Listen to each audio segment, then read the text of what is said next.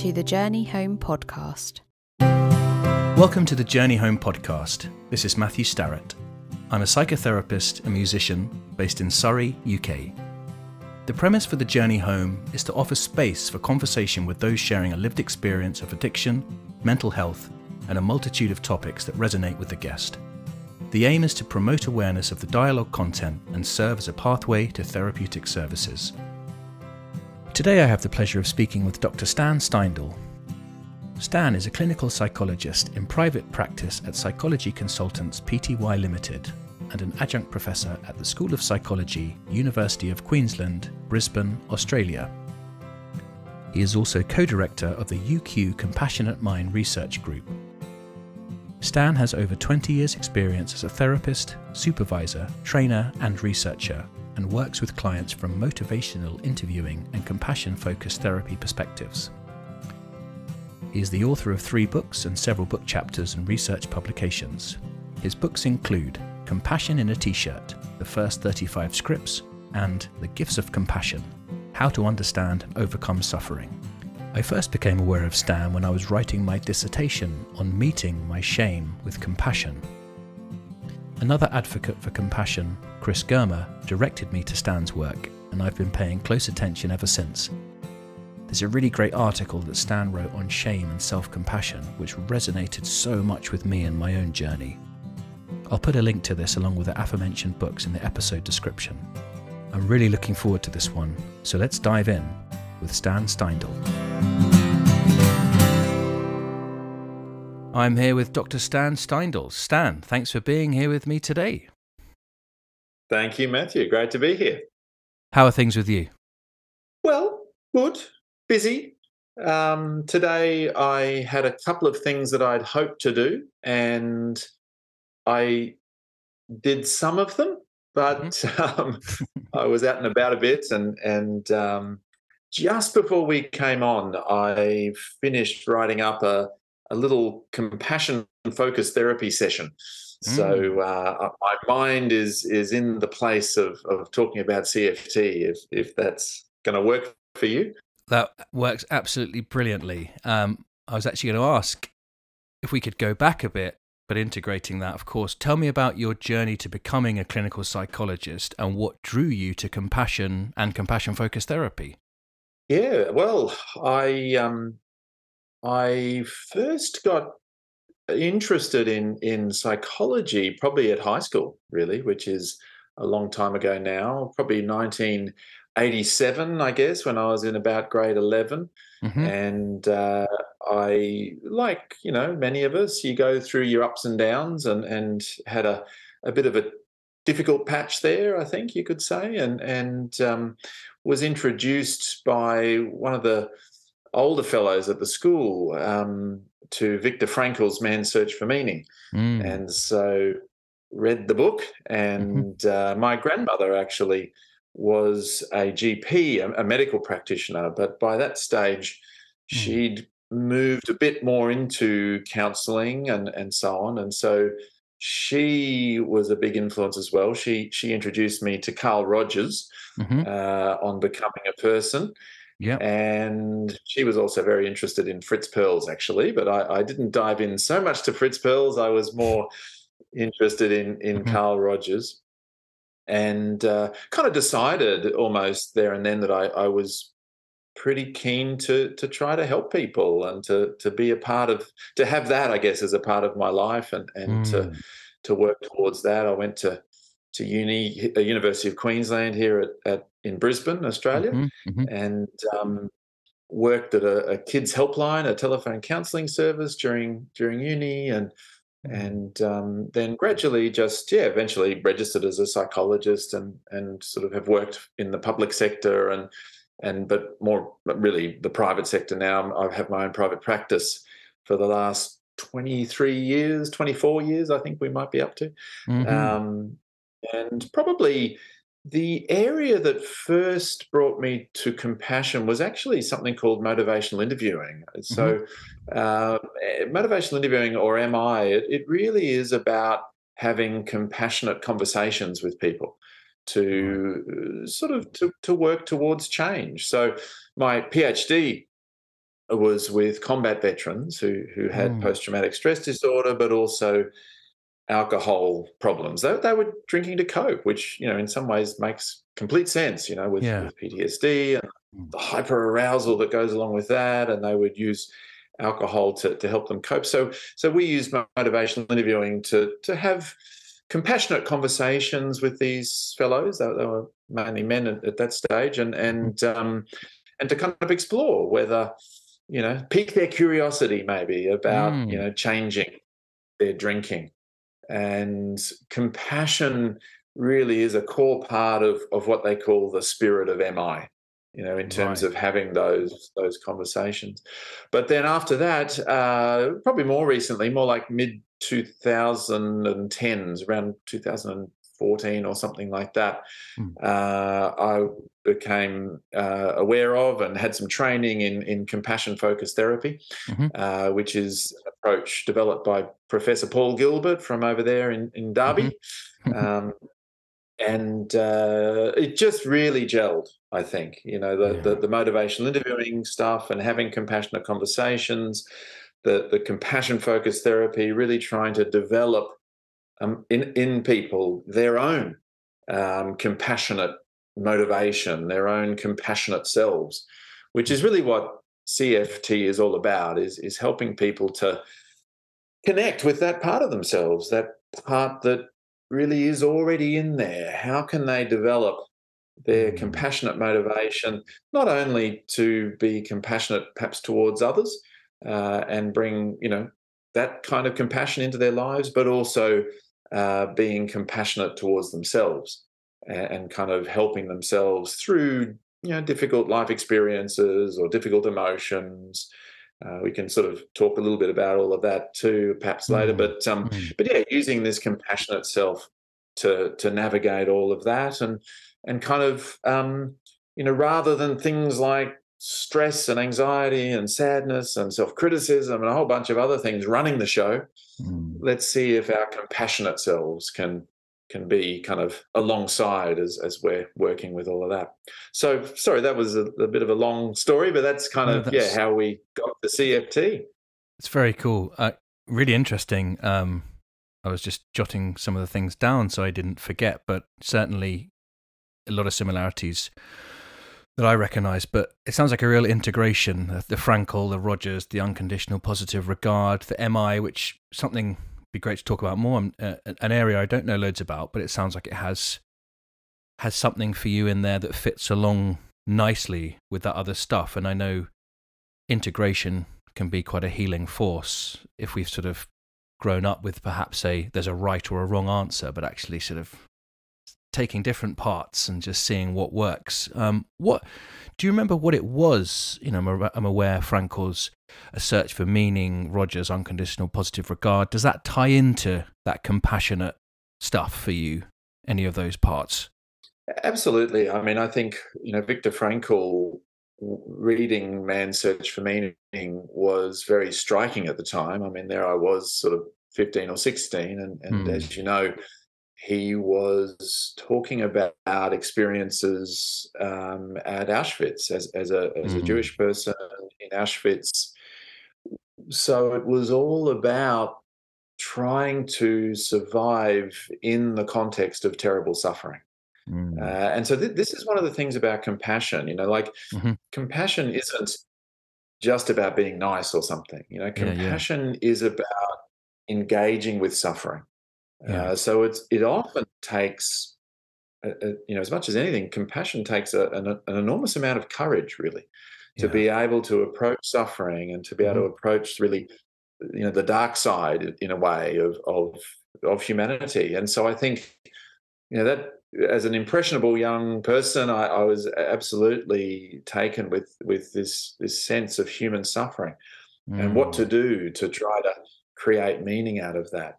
Rogers, you know, absolutely extended that for me. I mean, that was a very humanistic approach. It was about sort of empathy and unconditional positive regard and congruence, all those things Mm. you alluded to before, Mm. uh, but with a an absolute absolute motivation to be helpful, to to try to kind of be be of help to people who are struggling struggling or suffering mm, mm. with with aspects of their lives not trying to tell them what to do not trying to yeah. you know force them in a particular direction but really believing in their own ability to you know find their way through and to grow uh, and to flourish in the end totally. I, mean, I think that was the thing about rogers is there's a, a great quote from rogers which is along the lines of if I can accept myself as I am, mm. then I can change.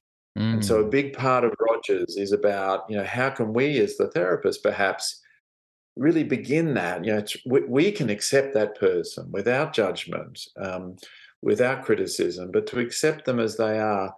Maybe they can then start to accept themselves as they are and then maybe they can start to change. And then Rogers was definitely mm. a link hmm. to motivational interviewing. Wow, so Bill okay. Miller yep. uh, is the is really one of the key developers of MI, along with mm-hmm. Steve Rollnick. Yeah, and Bill and Steve took the Rogerian approach, but then with a little tilt. You know, the thing about MI is okay. So what? As we're listening, as we're empathizing, as we're reflecting, mm. what's the language of the client that we can really start to work with? You know, what what are the sorts of things that people might say that might predict what they go on to do.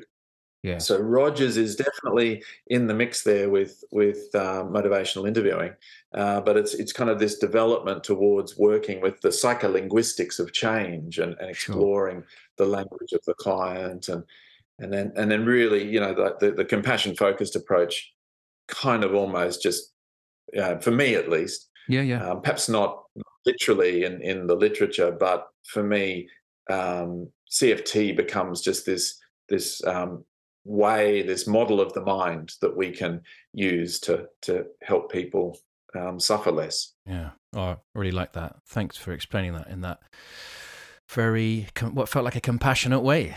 I can really hear the compassion as you speak, which is it's it's really cool hearing you speak about it. I can hear how passionate you are. Um, and you mentioned about working as a therapist. So, a couple of things I wanted to explore firstly, talk about your experience of therapy. My experience of therapy as a therapist. So, if it's okay, how you've experienced um, therapy sitting in the sort of client chair, but also if we could look at both, does that feel okay? Absolutely. I, I am very happy to share. Uh, there's been a couple of times in, or a few times probably in my life, where I've been in the client chair. Mm-hmm. Um, and um, uh, definitely the, the, the first occasion of that was in and around that grade 11 kind mm-hmm. of era. Mm-hmm. Um, and actually, that was that was interesting because uh, that was with a school psychologist.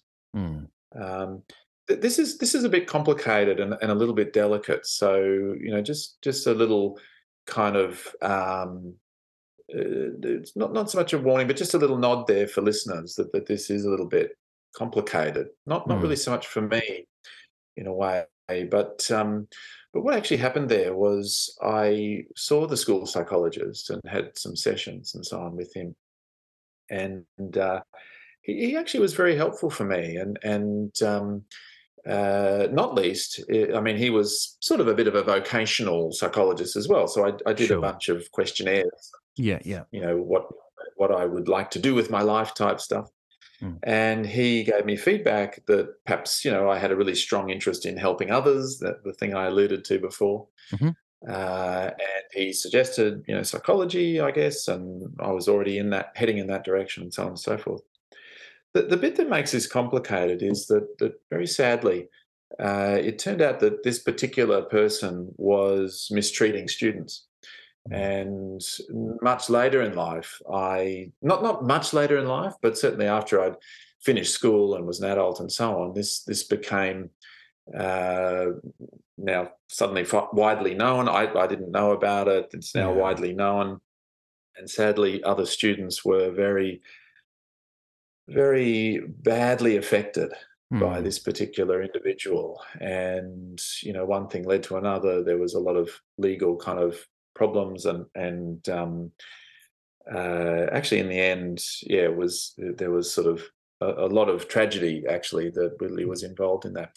So it's it's actually I, I only describe all of that because you know when I you know having been in the client's chair, you know that that something that really felt quite helpful. Suddenly, there's this awful sense of betrayal there. Yeah, actually, yeah. from and again, uh, Mm. luckily, I guess for me, I, I wasn't um, sort of someone that was targeted there. But um, you know, I think that it really, I suppose, the thing that really hit home is just the enormous uh, the, the power in the relationship there. That the, Mm. the therapist is in a very powerful position, Mm. and and even if we put aside some of those really bigger dynamics uh, you know, that it, it's really important for for me to ha- to to deeply respect the client, to to really honor their wisdom, to under to honor their understanding, to Mm, to mm. be evocative and to listen and and to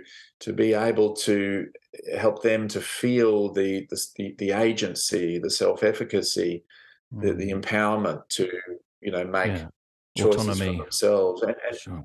and and to really manage those those interpersonal slash kind of power dynamics very carefully and Yeah. um and so the the, the kind of the, the the the putting the client first is is kind of probably um one of the outcomes there for me Yeah. And I'm sorry if that that brought up anything too much or that isn't comfortable to share.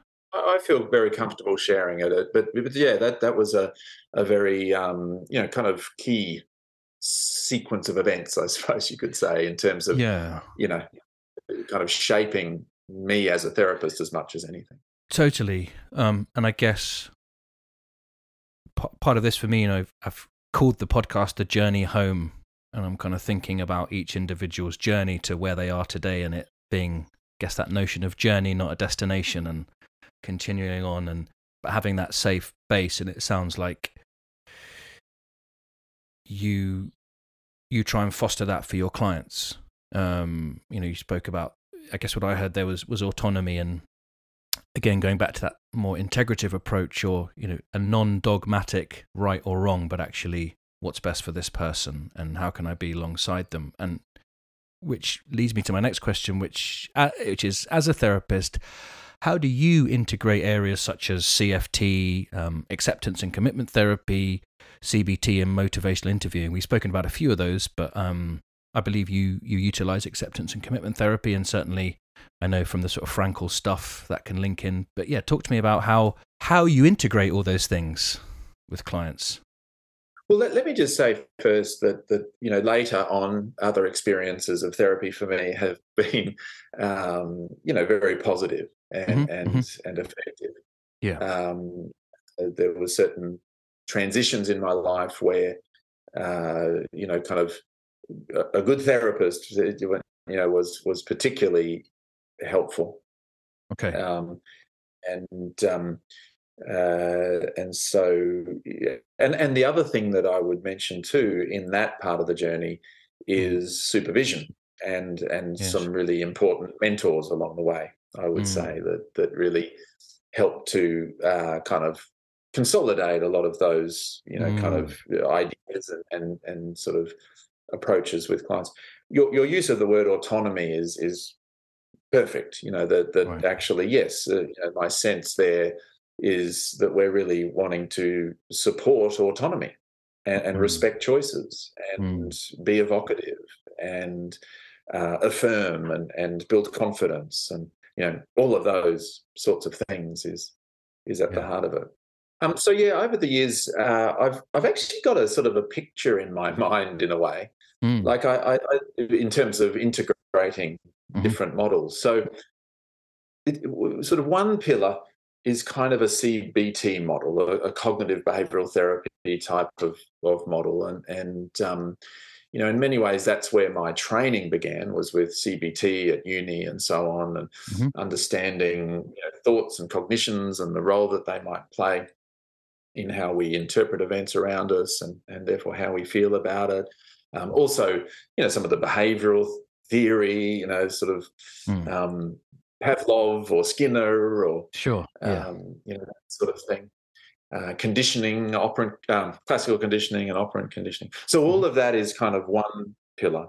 Mm-hmm. But then there's the acceptance and commitment therapy pillar as well, which is sort of that, that's more the third wave type of a therapy, as, as they say, mm-hmm. uh, starting to integrate mindfulness and mindfulness based approaches. You know, rather than challenging thoughts, is the is there a way to defuse them or to, mm-hmm. you know, let thoughts go? Is there a way to let feelings be there, the acceptance kind of piece? mm. and trying to yeah live a life that is true to our values so those kind of feel like the the two pillars beneath mm. that is the kind of the, the humanistic stuff the, the person-centered mm-hmm. um, carl rogers uh, motivational interviewing that kind of feels like a, a, a, my you know sort of interpersonal sort of foundation if the you core. like yeah and, yeah the, the, the core the foundation the you know the things are built upon that everything's built upon having a, a, a good relationship where the person feels heard and understood mm-hmm. and where they feel safe yeah and then over the top like a sort of an mm-hmm. umbrella mm-hmm. or something is this is the compassion focus you know mm. is, is trying to to do all of this whether it's the cbt or the act you know trying to do all of this with a, a kind of a compassion focus you know where we um, uh, warm it up a little bit, you know, mm. the, the, rather than a, a, kind of a being too rational about it or something like that. We we try to to, to warm it up a little bit, create a bit of um, bit of a compassionate tone, um, mm. and um, and sort of yeah, kind of, kind of work with work with the tricky brain, and yeah. you know, kind of and so on.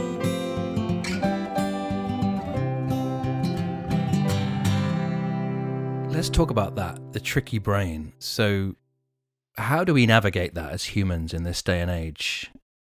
This tricky brain with suffering as part of the human condition. But I'm aware, you know, you spoke about in your your PhD, I believe you examined uh, PTSD and comorbid alcohol dependency. You spoke about earlier. Um, so, in instances where there is such trauma um, and shame, which is something uh, I wanted to explore a bit further with you and perhaps now is now is the time. How how do we navigate those that stuff? So we have this tricky brain, but also there are the things that happen in our life. So it's almost like we've inherited a lot of stuff, and then stuff happens to us, and I guess the sort of the emotional systems can go into a difficult space, and that soothing system is very hard to to reach, quite quite understandably um, without putting you on the spot, how do you feel we we can navigate that with with compassion, and you know how can that serve that for when certain sufferings are so stuck, they're they're so embedded, and maybe always will be there, um, but how can compassion serve us, serve others? Yeah, I can definitely hear the the sort of your your sort of awareness of CFT woven through the question. That's very very nicely very nicely done. Mm. Um, because yeah, you're right. We we uh, our brains are very, very tricky. They're they're mm. sort of actually they're, they're, quite often they're quite unruly. They, they, they can be quite chaotic and and mm. certainly mm. um, you know a, a, source of our suffering. Mm. Um, but CFT is really an evolutionary based approach uh, at, at, at the heart of it. It it really looks at our evolved brains, the, the way that evolution mm. over millions of years has mm. designed these brains for us. Mm. Uh, and of course, if you think about evolution, it's particularly concerned with survival and reproduction, I guess. Mm. Um, evolution doesn't worry so much about making us happy.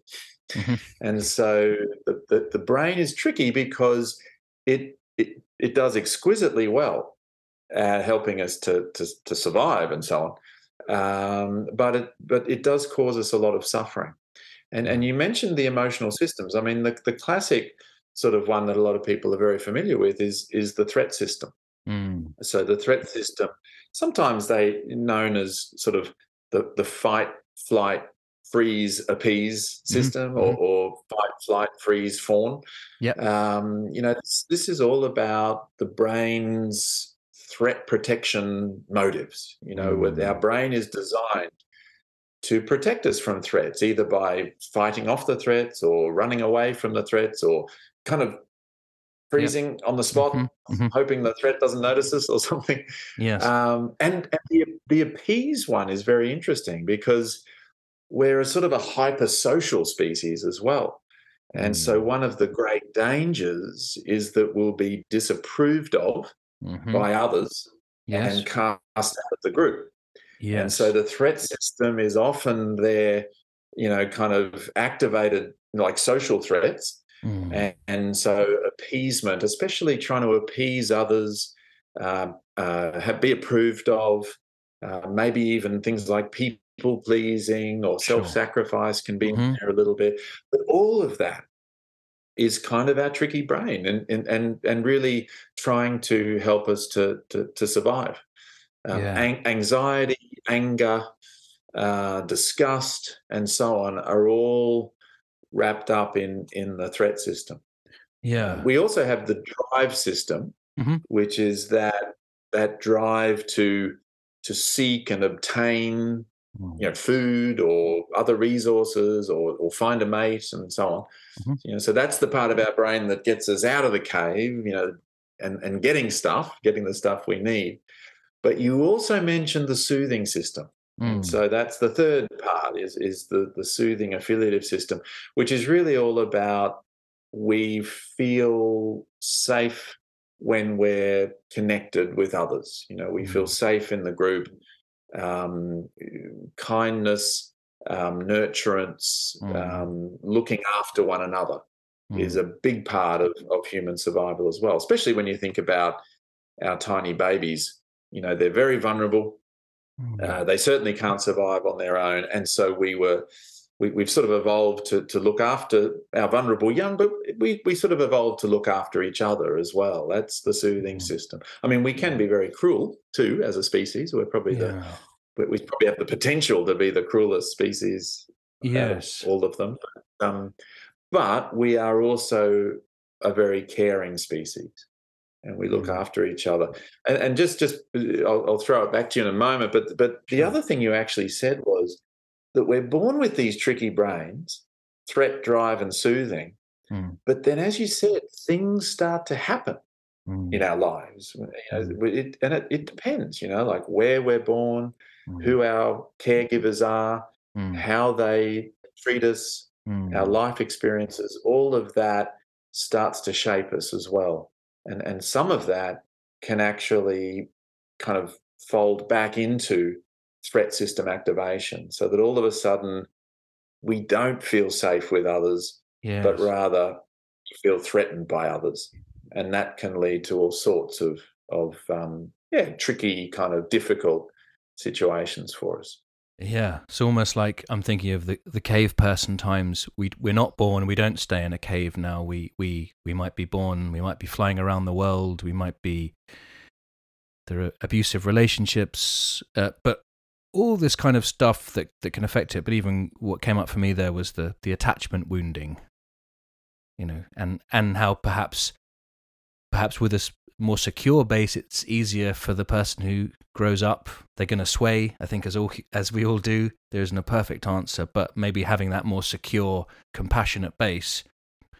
But perhaps if the parents weren't there, they weren't as caring, or is a bit chaotic, it can lead to maybe being in one or the other.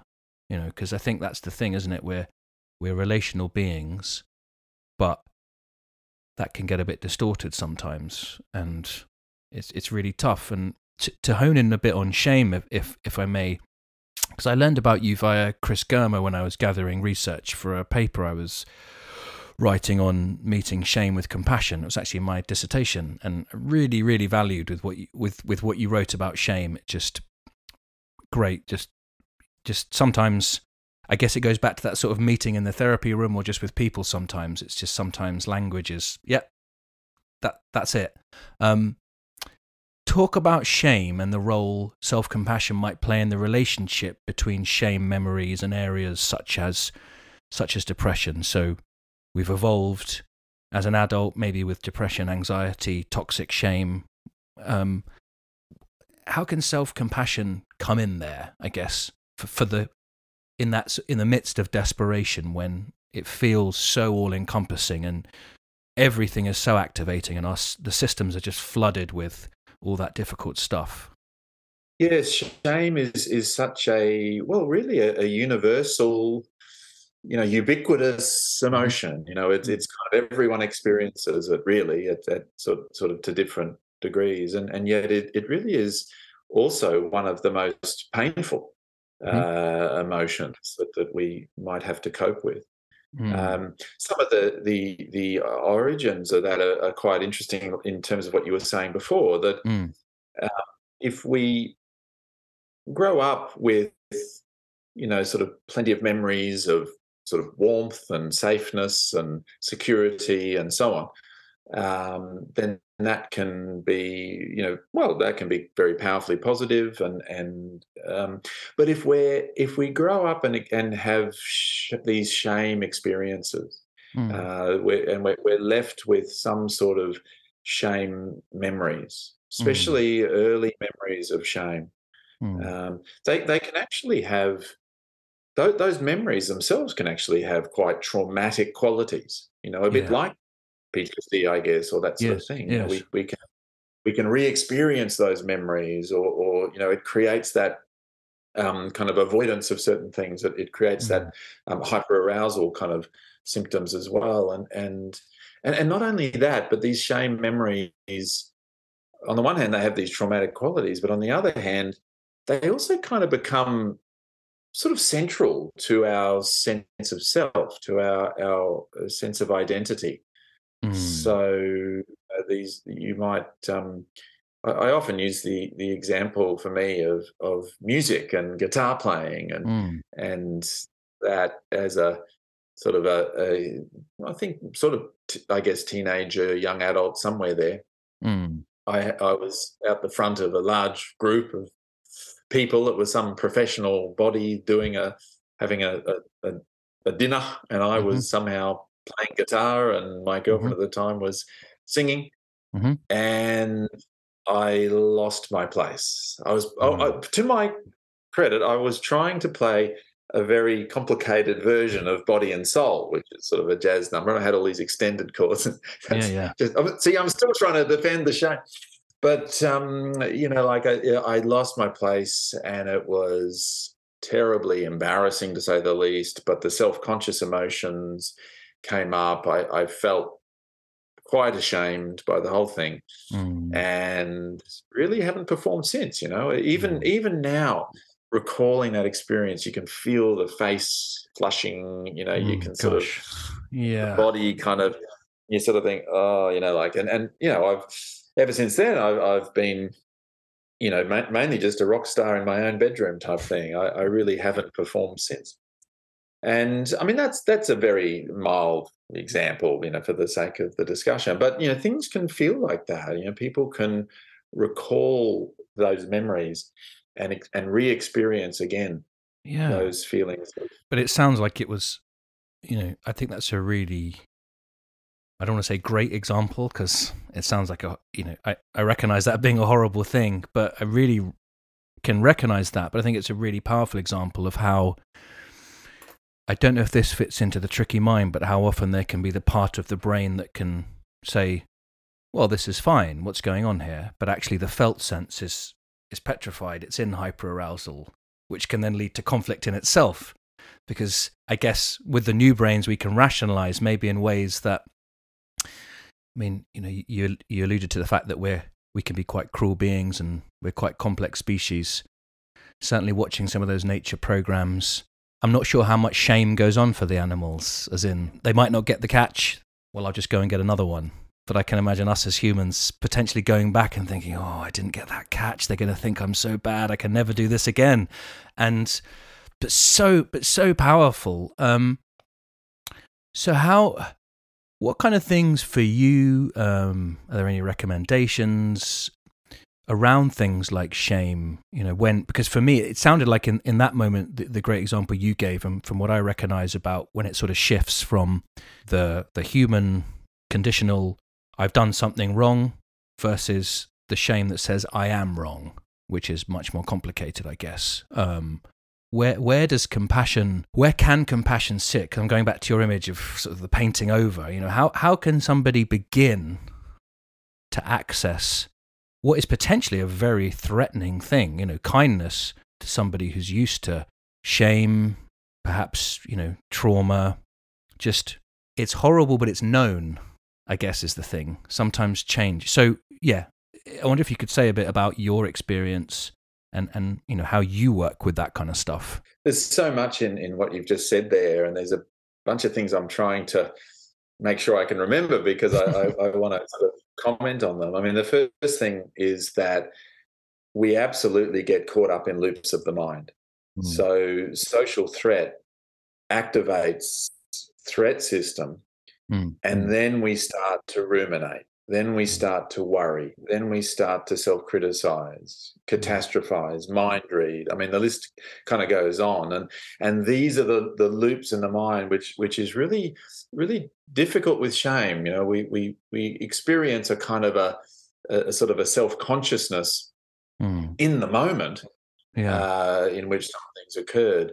But then the newer brain kicks in and, and loops in with that older brain Mm-hmm. And so the the external becomes internal.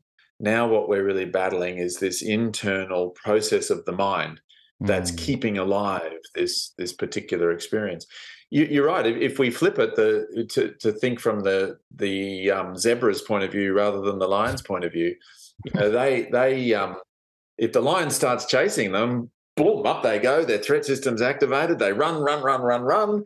One of the zebras, sadly, uh, gets caught by the lion, and then all the other zebras, their physiology just goes down regulates again and they're just sort of sitting mm. standing around probably um, eating grass mm. uh, the, the lion's chowing down and and they're all feeling kind of safe again but humans have this thing where we're like did you see that lion? Did mm. you see mm. how big its teeth were?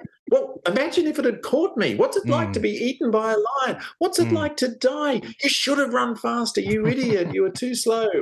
Yeah, yeah, like yeah. All the worry and rumination and, and mm. self criticism kicks in and just kind of keeps that threat system activation alive. And and shame is a lot like that. You know, we we end up with shame memories, you know, we we tend to get caught in loops of the mind, feeling no good, feeling inadequate, feeling inferior, um, feeling worthless. An mm. important thing to remember about that, though, mm. is that shame was was sort of also part of the evolutionary design. Yes, you know, shame does have an evolutionary adapt adaptation Mm. Um, it doesn't feel good at all, mm. but it had its role in human survival, which was to um, you know, kind of be able to recognize social threat, to be able to monitor ourselves in the yep. group, yep. to identify where we might be seen as as no good or disapproved of, and mm-hmm. and to really protect ourselves from the threat mm. of being cast out. Yeah, you know, because if we're out there and there's a lion and there's half a dozen of us, well, we can probably shoo the line away, maybe. But if we're out there alone mm. in the mm. wild and a lion starts to get interested, we're dead. And mm. so shame does have a kind of a, an, an adaptive kind of function or purpose to it, at least from that evolutionary point of view. And that's actually mm. where we begin ah, with okay. compassion. Because compassionate wisdom mm. is about understanding we have these tricky brains that were designed for us and not by us. Um, that a lot of things are in the design that are very difficult anxiety, anger, but also shame. Mm. Um, and that so much of that is not our fault. Yes. So that's where we begin with compassion. That that um, that we we really we, we understand some of that. We have we have insight into our tricky brains, and that that so much of our suffering is is not our fault. I did another video once Mm. called "Born to Feel Worthless." Okay. Not born to be worthless, Mhm. but we are born to feel worthless. In other words, it's in our brains. We're we're kind of primed Yeah. to worry about that It's to gonna worry yeah. about being Mhm. worthless, to worry about not being good enough, to worry that I'm not a good enough collaborator, or I'm not reciprocating well enough, or I'm not gonna I'm not gonna sort of contribute here, or, or whatever it might be. And the, because Mm. the idea is, if we feel some of that, then at some evolutionary way, um, we're more motivated to to sort of contribute. So it's not our fault. Our, No. our feelings of shame are not our fault, but they are our responsibility. So that's the next bit with compassion. Mm. How can we start to learn about the mind, the how it works, the nature of our suffering, and start just step by step to find ways to you know sort of respond differently in these Yeah. situations, to respond differently to our anger or anxiety, to respond differently to Mhm. our shame and shame memories, and start to work out, you know, what is it that I really need right now? What is it that would be most helpful in this situation? And, and perhaps how can I do that? How can I start to cultivate this compassionate part of me so that I can be helpful rather than harmful? De- definitely. Oh, that's really interesting. I love the way you you summarized all of that, and uh, so much was was coming up for me. Almost the sort of that Jungian notion of resistance leads to persistence. You know, almost how I'm thinking of intergenerations, and it seems that psychoeducation is so important because to kind of come into somebody who is so shame based and say, "Be kind to yourself," it's pretty going to activate the threat system. It's like, whoa. But actually, that psychoeducation and going, oh, I understand this now. Whereas subconsciously, out of survival, for whatever reasons, family systems continue and continue and continue, and almost that kind of great, great, great, great, great Uncle Jim's voice can come out. And whoa. But I guess what it brought up for me, and it links in a bit with the ACT stuff, the ACT stuff, sorry, the ACT stuff, um, uh, compassion focused therapy, mindfulness for sure. It's that acceptance doesn't mean liking it, but that can help with that sort of resistance, which is continuing the suffering. Um, but we can then take responsibility, and I guess in those family systems, break that. Perhaps that could be the time when we break that. So, whilst we're born with it, acknowledging it and realizing we have a choice is very liberating. But I, I recognize how, when it is so ingrained, it's very it is very very difficult um i recognize that um Just something you said there really, uh, um, I, I thought it would be interesting to mention that Mm. that um, you're absolutely right that that the trauma, especially, can lead to various epigenetic changes, which Mm. you know, which can potentially be passed down. But there's some very interesting research going on mm, where where compassionate mind training and compassionate meditation and various programs that look at cultivating this part of us, this compassionate part, that can lead to epigenetic changes too. oh amazing. You know, it, it, we we can actually start to shift things not only emotionally or behaviorally, but epigenetically. And it's Yes. it's early stuff, but it's very interesting to think that uh, you know we, we can manage it, we can influence it. There are things that we can do that not only might be helpful for ourselves, but also for you know people that come next or whatever uh, as well. and it, it makes so much sense hearing that and really keen to check that out because i can hear if it's been a certain way for so long and we've seen the data from that it would make sense that bringing in some new data and putting that into the system and the genes could have a really positive effect hopefully whilst of course us still being those human beings but much like the journey continues, evolution and all that stuff continues. It doesn't have to stop, I guess. And I think that's often where the, the suffering can be. This is how we are. We can't do anything about it. Whereas what here you're saying and the, a lot of the stuff we've been talking about is that's really tough. We didn't choose that, but what can we do? Um, gathering new data, I guess, is the phrase that comes to mind. Um, Um, I love compassion in a t-shirt. Tell me about how this came about and what it is.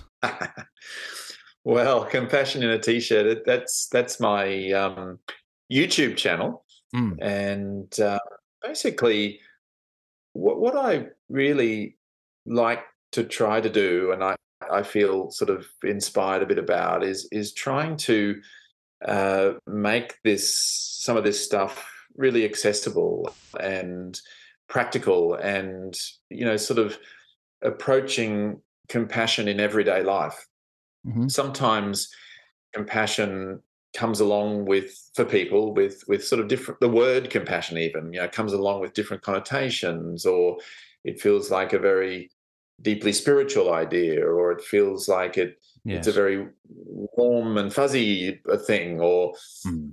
you know and and um and sometimes when you read about compassion it, it can feel you know sort of heavy and and um mm. and even complex so compassionate t-shirt is really just my attempt to um yeah to try to present some of the information in a way that feels kind of um you know practical and, yeah. and sort of even applicable to everyday life. You know, what what what does it mean to try to be more self-compassionate? Well, basically, it just means you know that we're able to to validate ourselves. You know, we're able to sort of say, you know, that's a nasty one. That that's sort of that makes sense that you're feeling that way. We want to reassure ourselves, you know, things can change, things might get better. We can we can work with that too.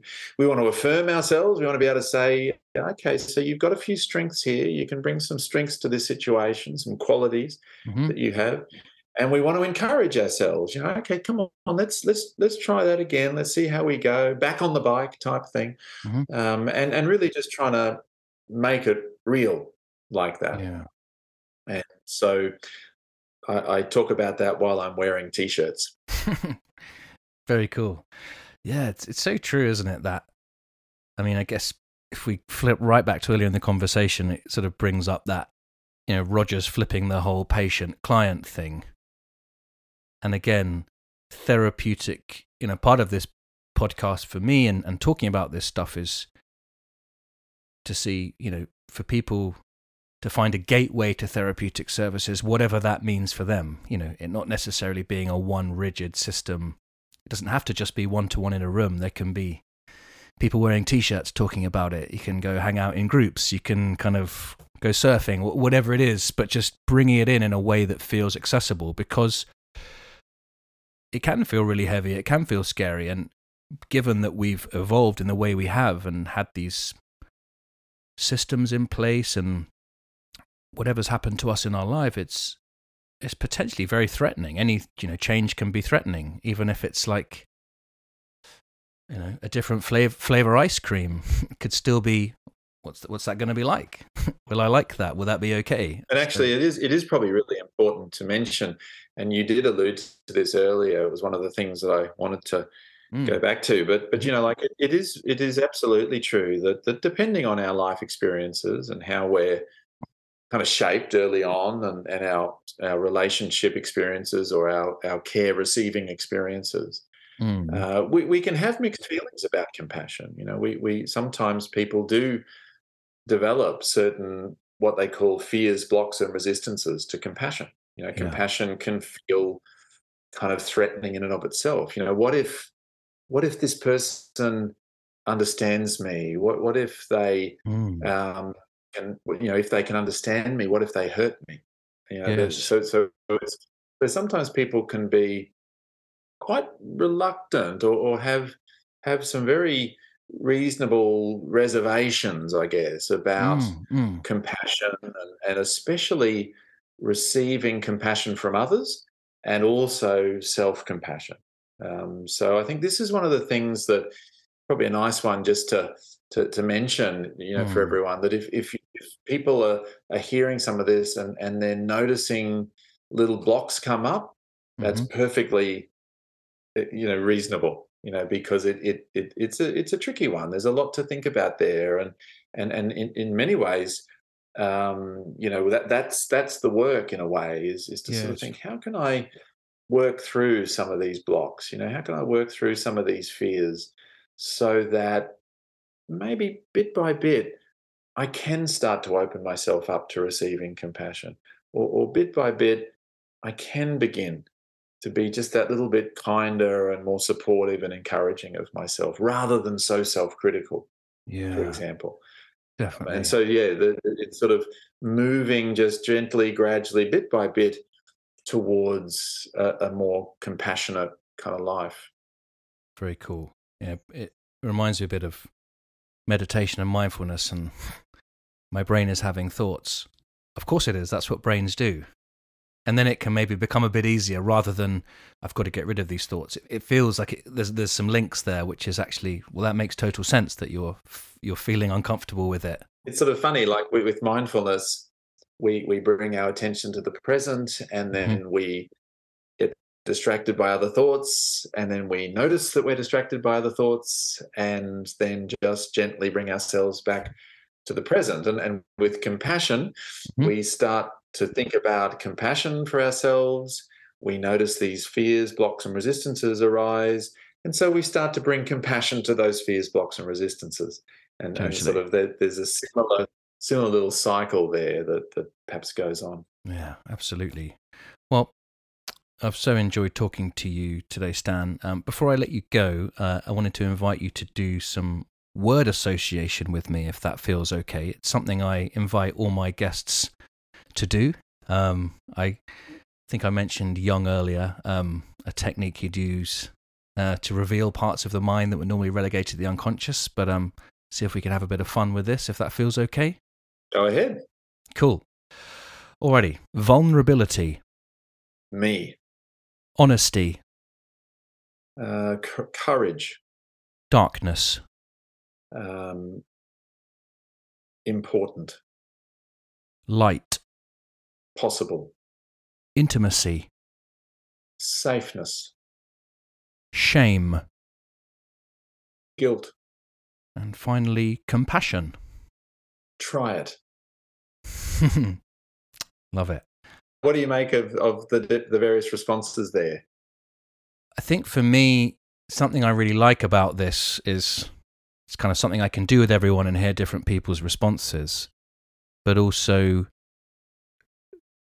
around meaning and what we give to words. And I guess for me, bringing up there not having to be a right or wrong to words. So I got an insight into what what it was like for you to just speak without thinking too much, um, and what comes out, and how how often we can get stuck because of giving meaning to some of those words.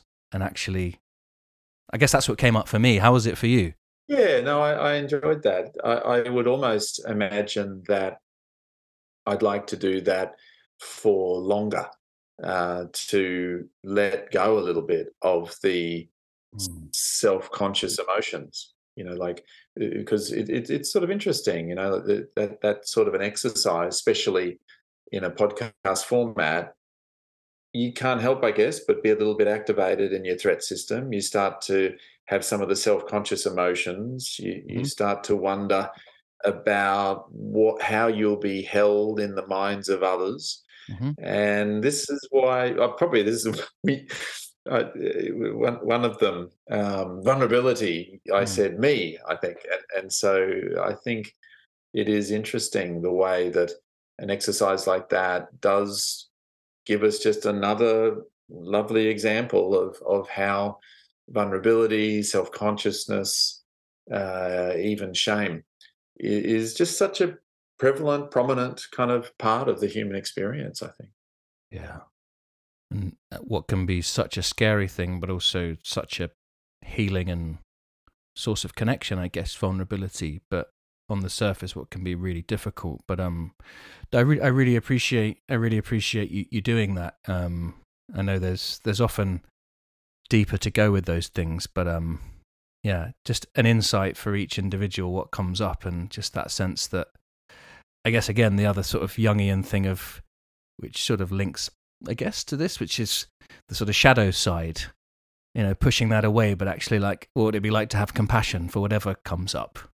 This is why you know Professor Paul Gilbert. I think he has a Jungian, Jungian training background as well, but Mm, you know he talks a lot about the importance of compassion for the dark side Yeah. Uh, and that this is why compassion isn't necessarily exactly the same as love, you know, because sometimes we are compassionate towards people that we don't like or, you know, even our enemies and so on. Mm. And self compassion is often directed towards those parts of ourselves we don't like, those those parts of ourselves that maybe even represent our own dark side that yeah. we hate or loathe or oh. or feel you know ashamed of. Totally, and uh, I'm aware of the time, but as so often with these things, I'm finding a part two would probably be a a good thing. So maybe sometime in the future we can we can catch up for another chat. I've so valued having you on today, Stan. Yeah, no, that's great. That's been good, Matthew. I appreciate a, a, great interview. Well done. Thanks. Well, um, wishing you all the best for the rest of 2023 and everything you, you're doing. Um, anything exciting coming up? I know you're doing some training. Uh, I've seen some things you and is it Dr. James Kirby you do some some work with out in Australia? Yeah, so so James Kirby is at the University of Queensland at the School of Psychology. I'm sort of a an adjunct there as well, and and so we do quite a few things together. This year we've got some introductory CFT and advanced CFT training. Mm. Uh, the the introductory is coming up quite soon, I think in May. Mm-hmm. Um, we also have the UQ Compassion Symposium, mm-hmm. which happens here in Brisbane. I think it's in early to mid September this year. And this year we have Dr. Marcela Matos from the mm-hmm. University mm-hmm. of Coimbra in Portugal. So she's coming to do a, a kind of a keynote address mm-hmm. and talk about all of her amazing research. Uh, so yeah, there's there's a, a, a number of things um, coming up. It's going to be another exciting year for compassion, I think.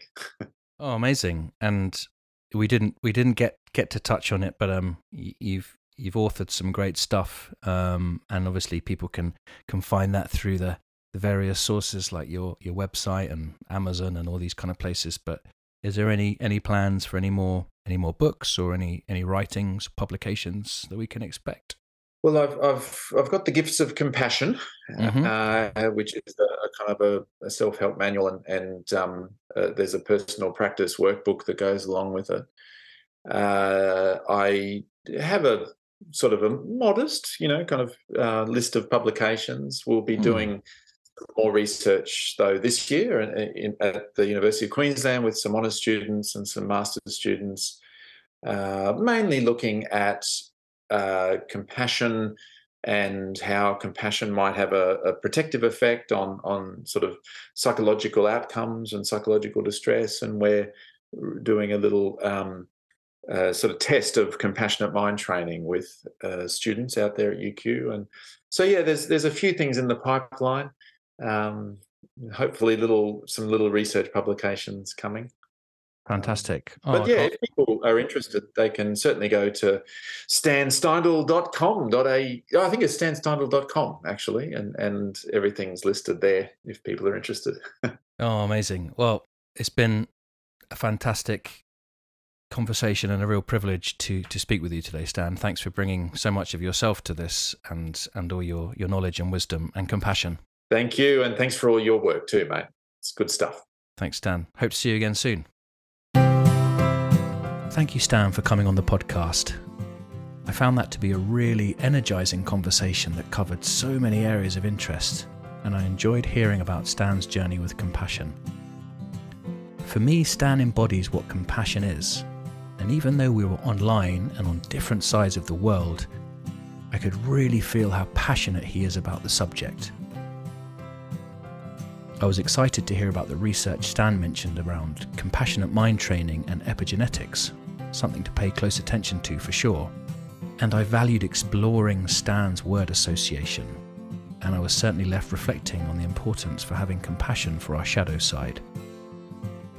To learn more about Stan and his work, check out stansteindl.com. The Journey Home was brought to you in conjunction with Portobello Behavioural Health Music and production by Matthew Starrett, edited by Tom Worrell. You've been listening to the Journey Home podcast.